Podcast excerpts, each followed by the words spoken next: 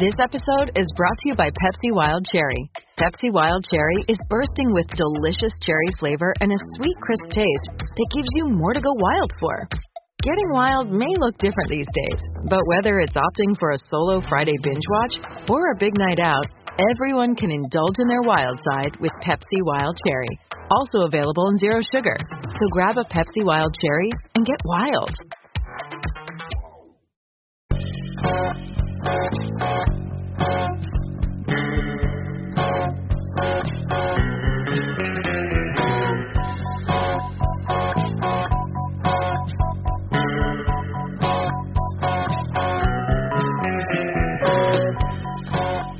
everybody, and welcome back to From Complex to Queens, Amazin' Avenue's minor league podcast. I'm Steve Sypa, and I'm joined this week by Ken Lavin and Thomas Henderson. How you guys doing tonight?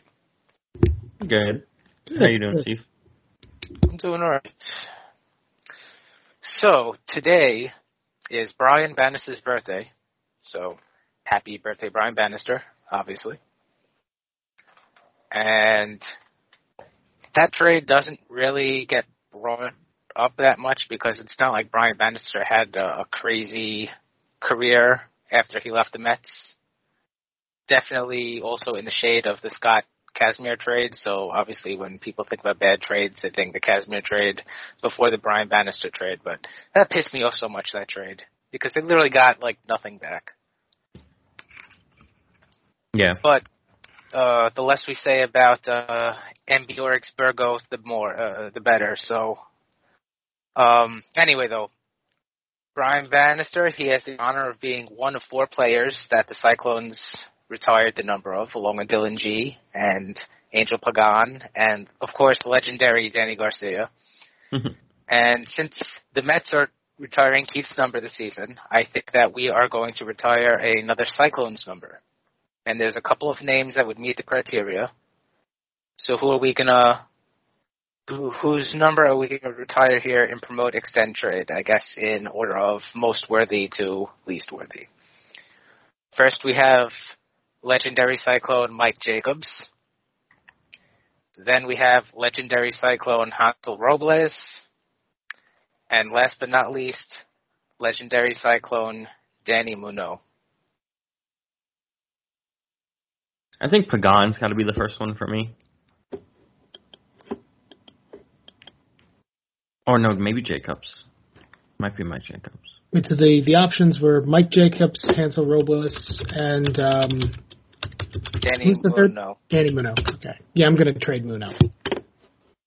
Yeah, me too. See, that's he had the worst career major league wise of all of those three, but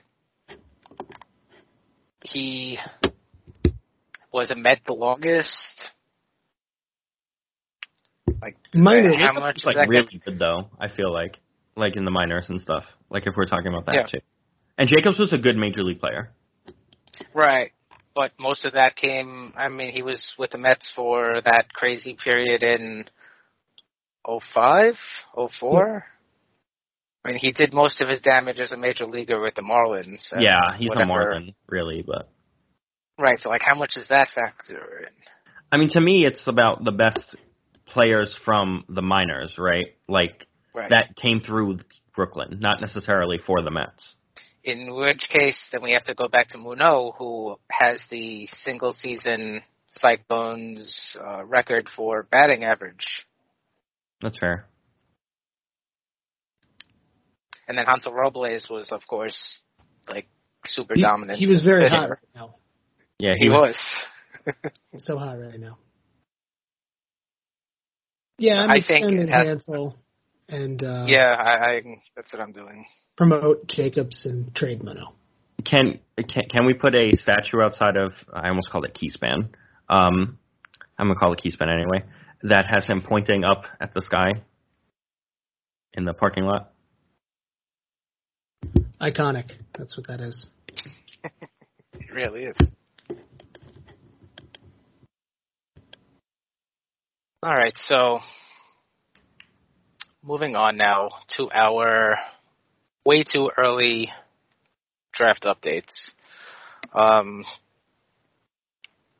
Lucas is not here with us today, obviously, but he was kind enough to quickly write a little bit about the two guys that he was following, Brock Porter and Beavers. And I don't have that up in front of me, so bad preparation on my part. Damn, I'm really hitting. I'm really over today. well, Brock Brock Porter. Um, there's no high school baseball just yet. It's still a little too early for that. But Brock Porter was up to 100 miles per hour with his fastball in some pre-workout bullpen sessions. So that's obviously good. It's definitely what you want to see. And Beavers, um, well, he's he's doing all right. He is currently hitting 321, 412, 679 with five walks, eight strikeouts across 28 at bats, and he also has three home runs. And all those three home runs were absolute moonshots that basically left the uh, left the left the field for about 30 feet or so. So I think we consider Beavers having a good start to the season. Yeah. There is a little swing and miss in his game. Lucas does acknowledge that, but he is, and I'm quoting here, 100% beaver pilled. End quote.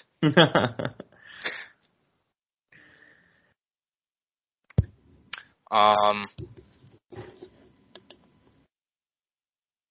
Ken, how are your guys doing? Obviously, Collier, you know, no high school season. Uh, so apparently And, JUCO's uh, been going for a little bit. Um, it looks like they've played like 20 games, according to their their official website. Oh, I forgot that he's in JUCO and not a high school. Yeah, so um, he's currently hitting 379, 476, 652 with five homers, 11 walks against 10 strikeouts um, in 66 at bats across 21 games. So uh, yeah, that'll play.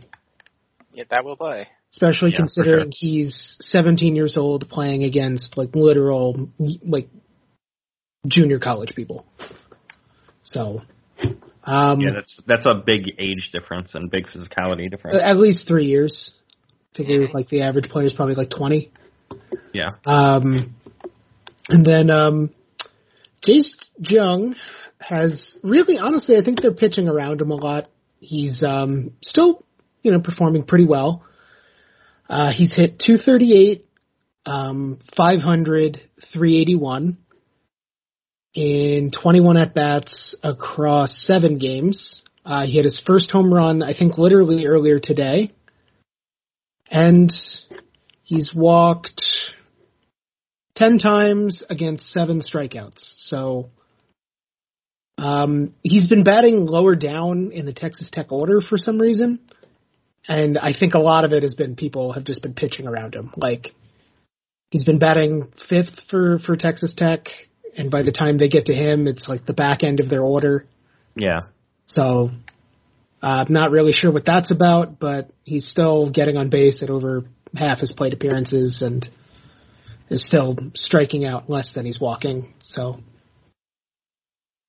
That's arguably more important than hitting. I mean, we'll get into more of the nuts and bolts about college baseball a little bit later, but things are also make the argument. Um, things are also really weird in the early season because um, I think they've been pl- they played Kent State in their last three games, and um, I think like Eastern Arkansas or something. They're their first three Ah. games. go Eastern Arkansas. so they're they're playing against teams that are, are generally not of um, a comparable level of competition, yeah. and so typically a lot of these guys will get pitched around. So, but we shall see. I mean, outside of the pitching around, like you know, you can't really do anything about that. Has No. there been anything? Has there been anything in this week, early week one sample size that has you worried or excited, or any anything has changed since you know last week? Not really. I've only seen him swing a, a few times, and um, I mean, if anything, it, it's good that if they're not giving him something to hit, he's he's laying off of it and you know taking his bases. So, For sure. um, but also it's very very early in the season, and um, generally when he has gotten pitches to hit, he's hit them. So that's good. All right, Thomas. How about your dudes? Um, well, my dudes Brandon for review. Mhm. My dudes are pretty boring this week because Gavin Cross has played in one game, and he went three for four, but he hurt his wrist, so he's been uh, not playing really. Which obviously that's not what you want, but also it doesn't seem to be super serious. It just seems to be a thing like he's very clearly Virginia Tech's best player, like far and away. So I think they're just making sure he's fine for later in the season by messing around with the early season weirdness that you get from college baseball. Like I mean, were th- talking these are about. basically tune-up games. Yeah, exactly. Mhm. Like it doesn't really matter that uh he's not playing right now. Like it'll matter if he misses half the season or more than that and then he's just not playing, but right now it, it is what it is.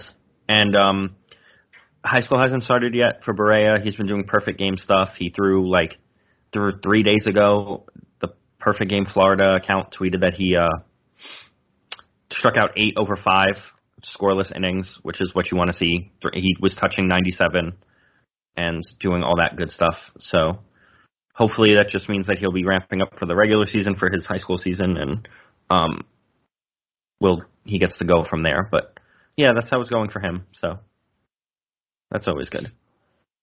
But it's just not the updates are small for me because Cross got hurt and he's been out, so it's hard Yeah. to um, it's hard to really have a take on what he's doing, you know. hmm Obviously, hopefully that's a kind of minor injury, and it doesn't. Yeah. Um, the when I was looking it up, it seemed to not be very serious. Um, looking at meaning like when I was looking up for his stats and stuff to see if I missed anything. Um, but yeah, that's really it. Um, he hope he comes back soon and then he starts playing because he could hit. Well, my guys, um, first was Chase DeLauder, and he kind of had a, a Jekyll and Hyde week. James Madison, they opened their season against Florida State, and the team got swept. They faced two tough lefties, Parker Messick, who was ACC pitcher and freshman of the year last year, and then Bryce Hubbart, who was an all-star in the Cape uh, last year, and he's like a top 50-ish kind of guy in the upcoming draft.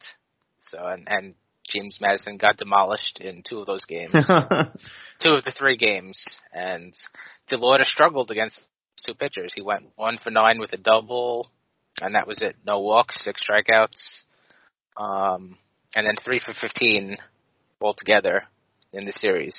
But then later in the week, uh, they played George Mason and then Fairleigh Dickinson over the weekend, and he did a lot better. He went eight for fifteen with a double and a homer and so now he is hitting in totality 379, 457, 552 with two doubles, a homer, five walks, and 10 strikeouts. And his struggles against those those Florida State left-handers, it highlighted something that we were talking about on Slack prior to the show last week. And we mentioned how, you know, even though the scouts are really high on his hit tool and he's a very polished college hitter, maybe the best, blah blah blah, the mechanics look weird. Yeah. and against you know these these high level lefties it really gets it, it really got magnified how you know he he lands on his front leg so early and then his back leg just yeah, back leg just kind of like drifts when he swings. And he looks like he could demolish anything on on, the inside of the plate but to the outside to anything away it's like he's lost and that's basically exactly what Florida State did to him.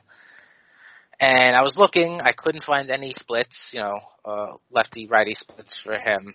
And I don't have the time to go back through every game log and compile them myself. So it'll be interesting to see if this is something that's going to continue and he's a guy that shows, you know, uh, extreme platoon splits. Hopefully So we- not, though. Yeah. It's definitely not a death Uh, sentence for him, but you never want to see extreme platoon splits, you know? hmm Landon Sims, uh, the guy, he had a better week.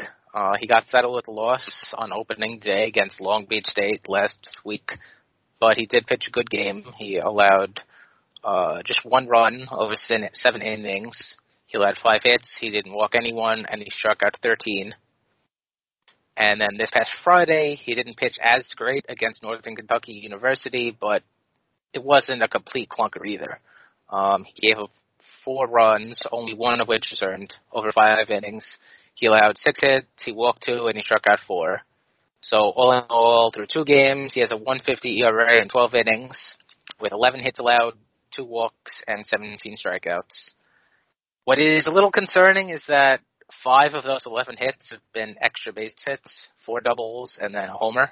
So, you know, we're still in the small sample size of the season, so it's not really time to be worried, but it'll be interesting to see if that's something that continues because he almost had a one hit per inning rate at this point, which is kind of concerning as a guy that was previously a kind of shutdown closer. So we'll see how he does as a uh, starter throughout the season. Yeah, the uh, the the strong contact like that sucks to see, but that could also just be him getting used to how often he's pitching and stuff. Mm-hmm. Once again, it's uh, as is the case with all these guys. It, everything Oh, is yeah. kind of a tune-up. This is Yeah. literally the first week of the season. All right, so this week we are going to talk about college baseball. Um, there is a guy that's been getting a ton of hype for pretty good reason. Um, you know, everyone out there might have heard of him from following last year's draft when he was a senior at the uh, IMG Academy, and he was considered one of the premium high school bats available, or maybe from just casually throw, scrolling through Twitter or whatever. But Tommy White, he is a freshman. He's an outfielder from North Carolina State, and through his first eight games, he's currently hitting 588, 650, 1.412 with a double and nine home runs. I think you'll take that. Yeah, and North Carolina State they have 59 games left, so he's currently on pace to hit 66 more homers and end the season with 75. So, is that going to happen? Unlikely, but that would be pretty awesome. That would Um, be. but it's I mean, one reason why that's unlikely to happen is just because, you know, the you can count on one hand the amount of MLB players that have done something like that. Um but if I mean not well not if when eventually he gets drafted is he likely to be a prolific prodigious home run hitter the jury is out. Most likely, I mean, he's that's what he does. He is a he's a he's a slugger. He's a big guy. He he hits home runs and hits them very far. But you can't always, you know, the continuity from college to minor league baseball and then to major league baseball is not, you know, one to one. It's not even. There are differences in college baseball as opposed to professional baseball. So that's what we're going to talk about uh, this week. There's a bunch of things. I, I you know, I, I just kind of jotted down a bunch and was looking into them. I'm sure there's more, you know, other guys think of something that I missed. The most obvious one to me that makes college baseball different uh, is just the setting and the equipment. Um, you know, a lot of programs they don't necessarily take care of their fields the best because of budget reasons and personnel and whatever. Um, I was. It's actually kind of sad. I was looking up, you know, a bunch of different schools originally for dimensions, um, and just perusing through a bunch of other NCAA baseball programs. Quinnipiac. That's a pretty well-known school. That's a big enough name. Would you agree? Yeah. Maybe not necessarily for baseball, but just the school itself. I know them from hockey, but like Right. they have a pretty good hockey program. But yeah, like it's a big school. Right. Well, their baseball field is literally a field. It has doesn't have walls. People bring their own portable chairs. Uh, the outfield is not even level. That's pretty crazy. This is a D1 school. This is a pretty big school. Yeah, that's why. Marshall Marshall University. Um, it's another D1 school. It's in West Virginia. They don't even have a stadium where they play. They play their home games in a bunch of different local facilities that are available when they have home games. How crazy is that? It's it's crazy because like you would think that while I know baseball is hard because there's a lot of space in baseball like there's a lot of space around you need a lot of space for baseball stadiums. Like if there's not a small place to put something. And like I get it from that sense but also just like you would think a D1 school would have D1 facilities for all of their sports. Like and this is also a problem with when you talk about women's sports with D1 where they have way worse facilities than the men's even no matter what it is. So like it's a it's a trickle down thing. And just like college baseball is not it's not the the college sport that basketball or football is for any of them money making wise or anything like that. So then they just they they put that level of care into it money wise, and it's not much, you know. hmm I mean, if, if you're fielding a baseball program, you should have a baseball stadium. I mean, I feel like that should be without saying, but I guess someone needs to actually say it because Marshall University is doing just that. That's crazy. And, and again, it's not like these are. I mean, Marshall University is not like Harvard or or or Princeton or Yale, like uh, a, a university that has this name and you know money, you know, attached I mean, it's to a- it and everything. But It's a D one program. right, it's Like- it, it's an accredited pro- college. It is a legit NCAA D1 program. It's Yeah. not it's not some small school stuff that we're talking here. But like even the like how many really big stadiums are there in college? It feels like it's select few and even other stadiums just other teams just kind of play in the middle of nowhere sometimes. Mhm. One good thing about the Quinnipiac field is it's right next to a state park, and it's like very mountainous and nice looking. So there's a nice background there. But that's really the only thing that can be said about Quinnipiac baseball field.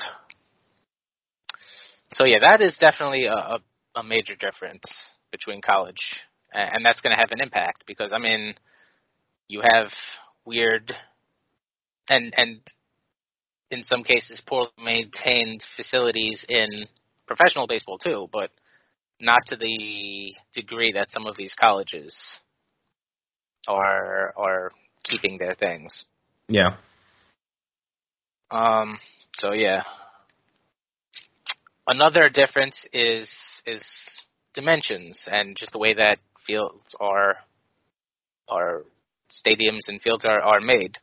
Um obviously like Quinnipiac and, and Marshall University are, are outliers. But let's just look at a couple of the, the major programs, the top five rated programs coming to 2022 were Stanford, MSU, University of Texas, LSU, and Vanderbilt. So, in in no particular order here, um, Stanford Stadium, Sunken Diamond, it is 335, 400, 335, left to right. That place is a ton of foul ground. That'll affect the players' numbers. Would you agree? Yeah, usually. It's always a thing we talk about in major league stadiums when a place has a lot of foul territory. It's just it's a topic of conversation just because of that there's things that can happen in that. Like Oakland, for example, is a good place where like pop ups you lose more at bats through pop ups with foul pitches and stuff like that and just in general, just um overall unlucky ends to your at bats where you might get saved in another stadium. Uh, Mississippi State, their field, Dudy Noble Field, 330, 390, 305. That is a pretty short porch, 305. Yeah, 305 is short. Well, that the Jake Mangum uh, Mm. something. Mangum Corner. Uh, University of Texas now, Dish Falk Field, 340, 400, 325. That's pretty reasonable, That's not bad. and that's about Yankee Stadium. Um, Vanderbilt, Hawkins Field, 310, 400, 330. And that 310, it has a 35 foot wall. So that'll rob some homers. For sure. Uh, the last one, LSU, Skip Bertman's Field, 330, 405, 330. That's normal. That's not too bad. So, I mean, that's one of the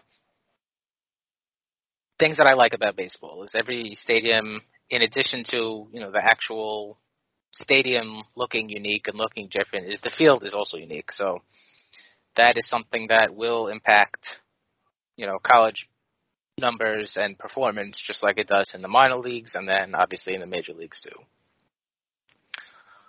Um, equipment is different. The yeah, I think this is the biggest one. yeah, the ball that's used in NCAA games, it basically is the same ball that's used in professional MLB and MILB games, although it wasn't always the case.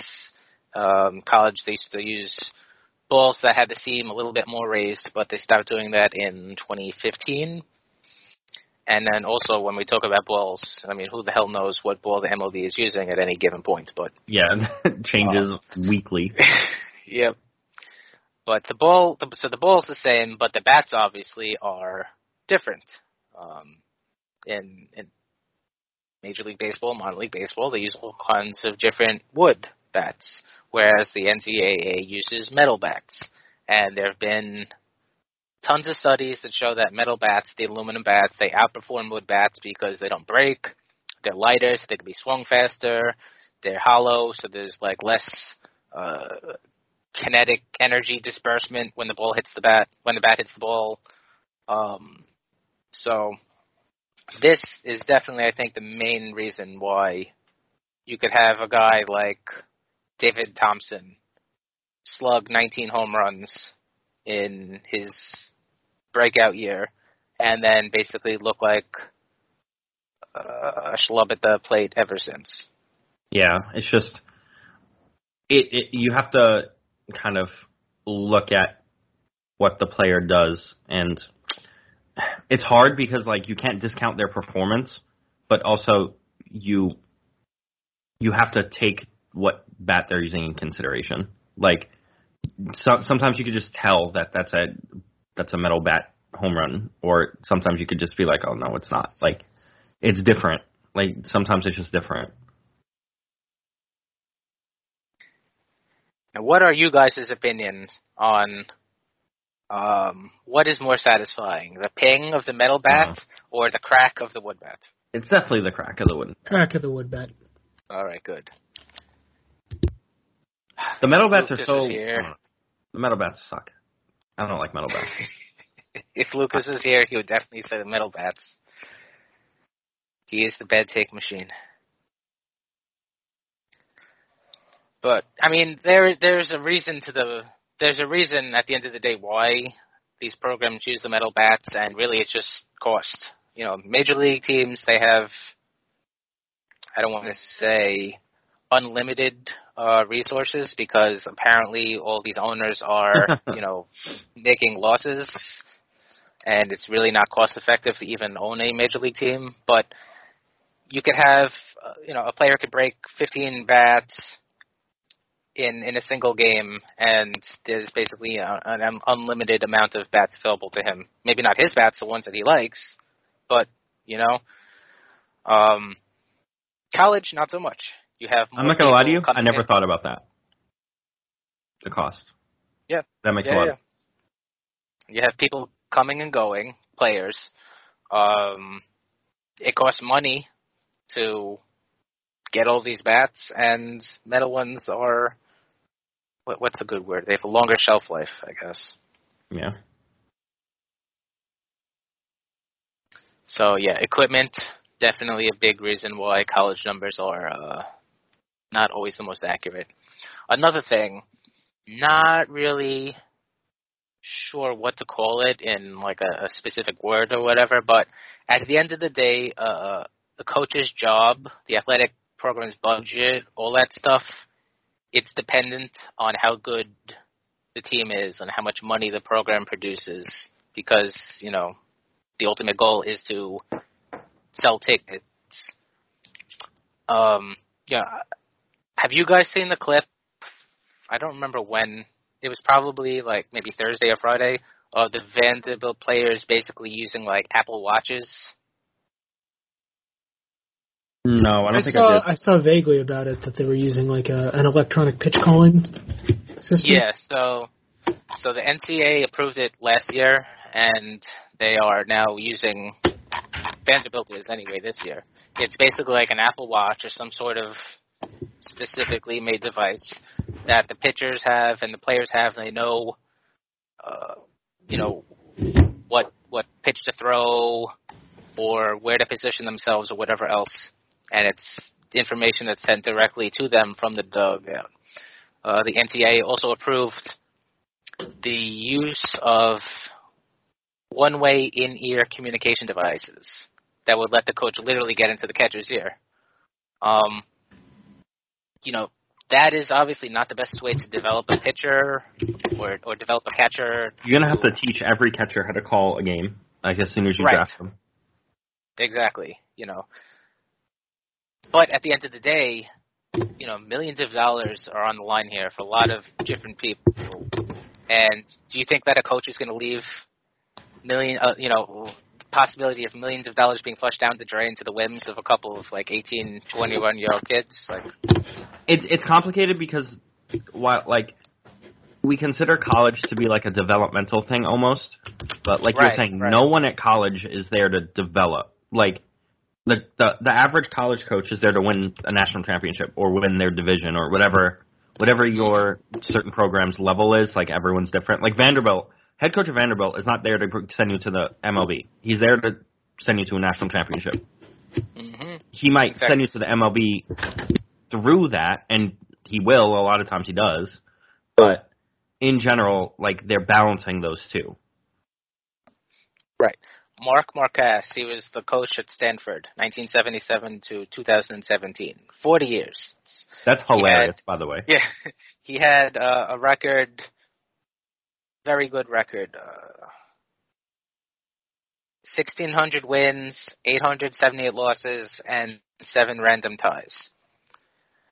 And, you know, I'm not going to say it was all because of, you know, his, his coaching and everything like that, but at a certain point he realized that in college all you need to do is just put the ball in play and keep the train going, and the infamous Stanford swing was born. And developmentally, we know that is not good. It has driven scouts and professionals crazy because Yeah. you know that doesn't work in the minors and it doesn't work in the majors for the most part. But that let him keep his job for 40 years and basically become one of the greatest coaches of college baseball history.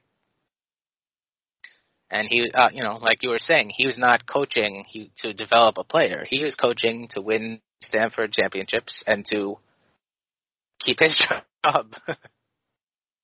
so that is uh, uh, that is also a major, major, major reason why you know college numbers again don't not fully translate once players become professionals. Yeah, it's just it's it's a different game in every sport. Um, no matter what, you're gonna have different levels of play and different styles and different ways to win in any sport. But I feel like college baseball is like almost indistinguishable from the from even the minor league game, let alone the major league one. College basketball is similar in that regard, where it's just completely different. Like the way you win and what works and what doesn't, and what type of players are successful are different in college basketball too. But college baseball, just like the literal equipment you're playing with, is different. Like Mm-hmm.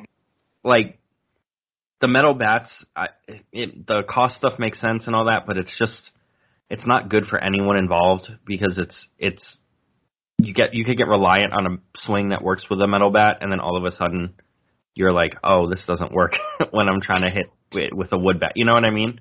And uh-huh. then here you are, four years of your life, and thousands of swings have been now have to get reworked because that's just how life is for my for a college kid, and that's crazy.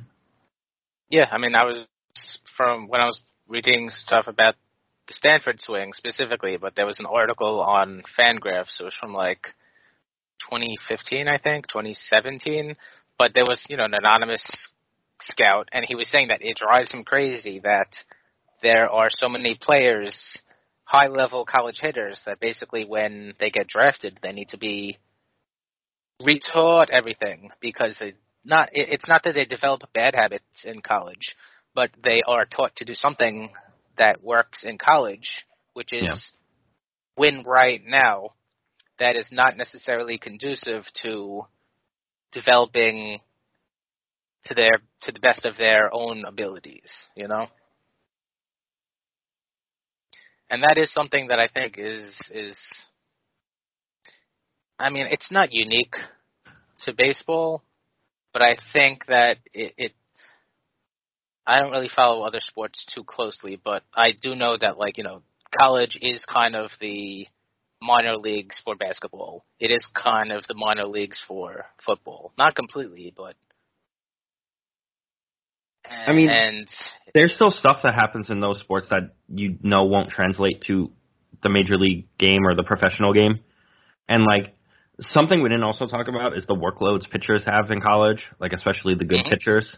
They get just like nubbed into the ground because again, the coach at Vanderbilt doesn't care if your arm is shot when you go to the Boston Red Sox. Like his goal is to win in Omaha, you know? Anthony Kay, please stand up. Exactly. Yeah. And like he got he got torched into the ground because they made him throw a million pitches, and then the Mets drafted him and it was Tommy John immediately, and it's like, well, yeah, because his arm is toast, you know. yep, yep, yep. And like I, I don't really know how to combat that outside of saying, hey, don't don't do that. But then it's like they're just gonna Right. do it. You can't be mad necessarily at the coaches because they need to do what they need to do, and they're looking after their interests. They're looking after the school's interests, whatever. And and the players too. I mean, I'm not going to say like they're callous and they're going to leave a guy out there for like 500 pitches.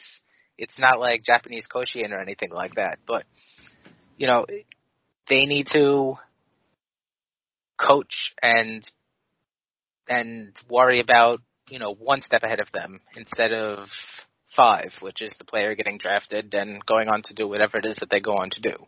hmm So,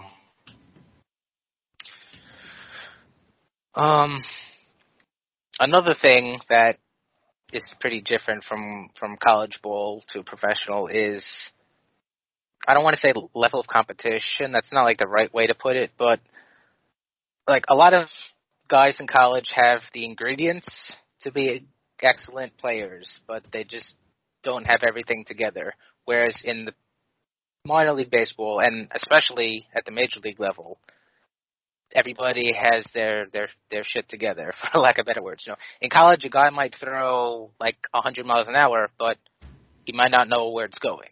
He might have a crazy good slider, but he can only throw it, you know, outside. You might have a, a, a guy with a great eye, but he's just too passive, or guy has power, but he just swings and misses at everything. And it's not that these issues don't exist in the minor leagues and the major leagues, because obviously we know that they do. But the players have either minimized those weaknesses to the point that it's only a, an issue against like better competition and not lesser competition. Whereas in college, not so much. I don't know. It's just I, it's probably also like easier in college to rely on your good skills if your bad skills are like something like accuracy or something because Mhm. if someone's throwing as hard as that in college, then they're going to get most kids out anyway. Like regardless of um how talented they are or not talented they are or whatever. Like or how accurate anything is or anything like that. It's just and then when you go to single A and double A and triple A, the batters getting better and better and better and better and it's just that's the incremental gains in baseball are so vast. That's why you just don't see kids getting drafted as seniors in college and going right to the pros. Like even the most polished of polished prospects need some time to learn the game Unless, and learn what's going on. You are uh, Mike Leake. Yeah, like, and it's funny. I always And- found Mike Leake a funny example because he's like had a good but not great career. Like, he's a good pitcher, but he's a good but flawed pitcher, and like he just didn't need to be in the minors. He already was that. Mm. I think there's someone else too recently, right? Mm. I can't think of anyone recently. The last person I could think of is John Olerud. I need to look it up now because it's annoying me. I'm pretty. Uh,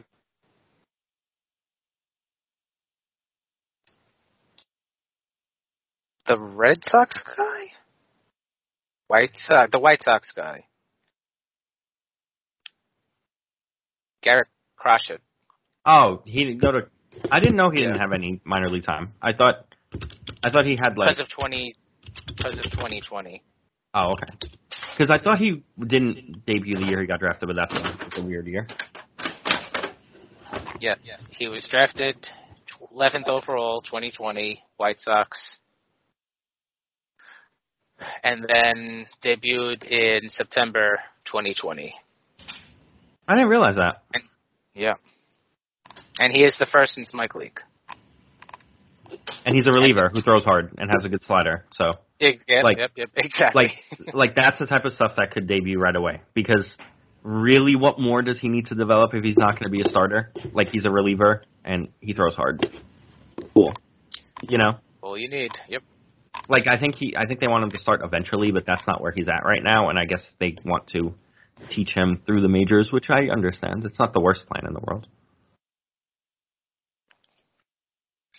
Um, related to that, but not the same exact thing, would be the uh, what's a good way of putting it? The the disbursement of talent. Um, you know, like you have a, a really good college team. Odds are, you know, you have like one or two really good players, and the rest of the team is kind of like okay. You know, it's the distribution of talent is not always uh, as equal um, what is I have a quote as uh, I found a quote from Brandon McCarthy. He's obviously you know he was a pitcher and now he's a a high level executive, so he pretty smart. He kind of knows what he's talking about. Um, according to him, a college team would stand a small chance in a seven game series against a low A team. And this was from a couple of years ago, so this was before, you know, baseball, uh, minor league baseball split into uh, four teams and a complex. Um, so yeah, they would stand a small chance in seven games against a low A ball team. Most likely, they would still lose due to lack of pitching depth. Minor Yeah. league teams have five five man rotations. All have been drafted and have made it already to A ball, whereas colleges typically have three to four starters, most of which will be drafted, but not all, and will take a year or so to reach the high A level. The best colleges will have most of their best pitchers get drafted high, will move through minor league systems quickly, so the best pitchers stand to have a great chance against A ball teams. But after that, it's where it gets dicey. Offensively, they would struggle against an A ball team's best pitcher, but a few players could keep their heads above water, and the best could possibly thrive. Yeah, that all makes sense. Like, and there's definitely a few uh, college kids on those really good college teams that will be in A ball after they get drafted, or should be if they don't want to. If a team doesn't want to push them, but they could if they wanted to. Mhm. Like, that's not out of the realm of possibility, but also I think in general, once you start getting to like the bullpen and stuff like that, like I feel like those college teams are going to start to blow a lot of games when they're they're handing in college level relievers against like A ball hitters. That'd be that that that would be a tough time for them too. Hmm And I mean that's something that we've we've moaned a lot, you know, in a couple of uh, years past with Michael Conforto. Why are they sending him to Brooklyn? Yeah, and stuff like David David Peterson even. Why are they sending him to Brooklyn? We know Well, that was because why- they didn't want him to pitch, right? Right. He had an 800 million uh, inning season under his belt at Oregon. Yeah. Oregon State, Oregon. Yeah. Well, I don't know Oregon and Oregon State, but it was in the Oregon. state of Oregon. but yeah, um and, and typically an A ball team, or even if they were up against, you know, uh, at the time when they existed anyway, a short A ball team, or even now, let's say a rookie level team. Those are guys that either were um, from the DSL that have been brought stateside, uh, prep bats that have been in the system for like a year or so, um, or or kind of lower tier college players that were drafted or and are in the system now. So that just kind of puts it in perspective how, you know, a, a college team, you know, regardless of what you know the numbers that the players are putting up in a college environment or you know individual players in a college environment still have a lot to go before they you know can hack it as professional minor leaguers and then obviously professional major leaguers. Uh, is there anything you think I glossed over? Um, no, not really. It's just for me, it's it's the it's the equipment and it's the pitching. Really, that's different. The most different. Like you could really thrive as a college kid in a way that once you get to a wood bat league, it would fall apart almost quickly for you. I think that's the big difference and what kind of holds back. Also, like how often really good players don't even go to college. Like, Mm-hmm. Yeah, that's Like- the other part. It's like the best five or six players from any given class don't end up going to college. yeah, they're not going. Andruw uh, Druw Jones is not going to college. You know, like he's getting drafted first overall or whatever, and he's not even thinking about it. And like when you when you lose that level of that those talent pools, it was a big problem with college basketball for a while, where college basketball, like all the really really good players, would just get drafted out of high school, and then everyone else goes to college, and it just worsens the game overall because no good prospects are in college. Like Mm, there's good college prospects that happen, but they are not good as freshmen, or they would have been drafted. You know, so Mhm. it's it's hard for it must be hard for a sport like that to kind of maintain that level of that high level of talent, just because they're there's such a better alternative for them if they're a high pick. There's no reason to go to college if you're going to get millions to sign. You know, Well, yeah, that premium education. I mean, sure, we that you're could do that after. Finish. You could do that after. Finish. Like, there's no there's no time limit for when Yeah. you go to college. You know. Hmm So yeah, that is kind of college baseball in a nutshell. But you know what? It's still fun and something that really, and I don't want to say didn't really exist in like minors or professional baseball. It but because there are extreme rivalries. But I mean, think of you know Yankees Red Sox being a shit ton of games when you have some of these college rivalries because there's just so many different teams that play each other in geographically close locations or they have history together, whatever the case. College baseball is fun. I never used to kind of. I, I I was, you know, I went to a CUNY school. I never had like any kind of school spirit or whatever you want to call it. I always thought that college sports are kind of dumb. And it's just kind of like fun not having like any specific rooting interest in any given team, just seeing everybody else having fun. Like, you know, if that makes sense. Oh, so you could just root for the chaos. You could root for every upset. You could root for every Right, right, right. like weird like there's no you you're not locked into something if you were rooting for a singular college team then you went there which is fun in a different aspect because you get to like have school pride or whatever if you really liked your college experience at a big school but it's just different yeah I think that my official like college team to root for is Alabama just because I like saying Roll Tide, but I don't know. that's fair there's worse not? reasons to like things It's very true. So yeah, that is uh that is college baseball. And, you know, with most likely Major League Baseball not starting on time. yeah who knows like we Yeah. we report for posterity we recorded this on sunday so we have no idea if there's a lot if if games will be canceled or not. Odds are. But yeah, the meeting either seemed way, productive today, but who knows? Yeah.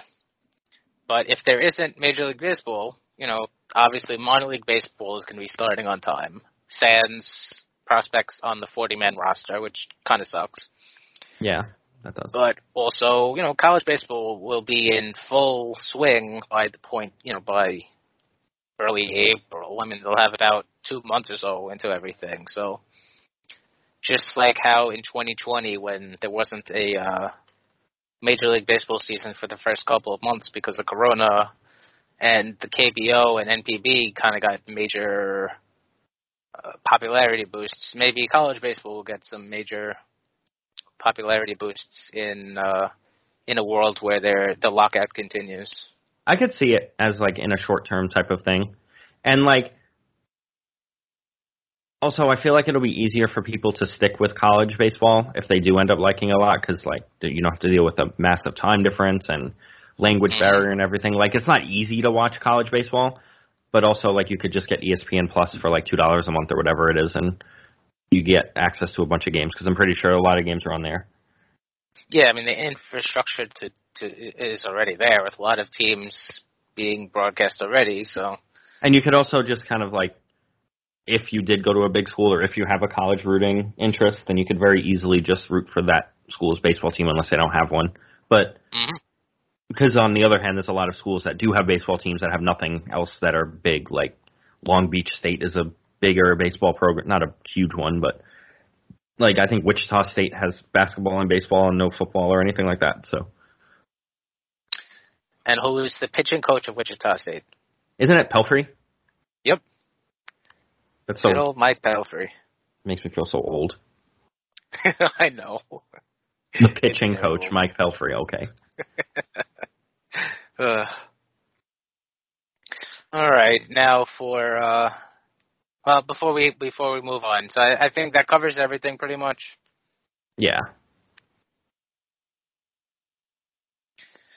All right, now the Will Connery of the week, and the Will Connery of the week this week goes to Condoleezza Rice, and she was on Fox News this morning on one of the morning shows. Oh, I missed Sunday morning. in all of this. So And the host said, I've argued that when you invade a sovereign nation, she was referring obviously to Russia invading Ukraine. I've argued that when you invade a sovereign nation, that's a war crime. I mean, I think that's a real, just basic point there. End quote. Condoleezza Rice nodded the whole time, and then she said, Well, I'd agree. It certainly is against every principle of international law and international order. You know, like in the office, when someone would just say something ridiculous, and Jim would just kind of look into the camera yeah, just kind of look break off. fourth Yeah. wall. That basically is what what should have happened with everybody there. That's like high level Will Connery. That's just an just a heck of a uh, of a conversation all around. Well, if there's one thing Condoleezza Rice knows, it is uh, war crimes. If anyone has any comments, questions, whatever, you could send us an email at our email address from complextoqueens at gmail.com. You can follow us on Twitter and shoot us questions there. I'm at Steve Sypa. Lucas is at elvlahus343. Ken is at Ken1191. And Thomas is at said mid-season SZN subscribe to the podcast you get your podcast from, rate and review it, and of course we thank you for listening. And we will be back next week. So until then, love the Mets, love the Mets.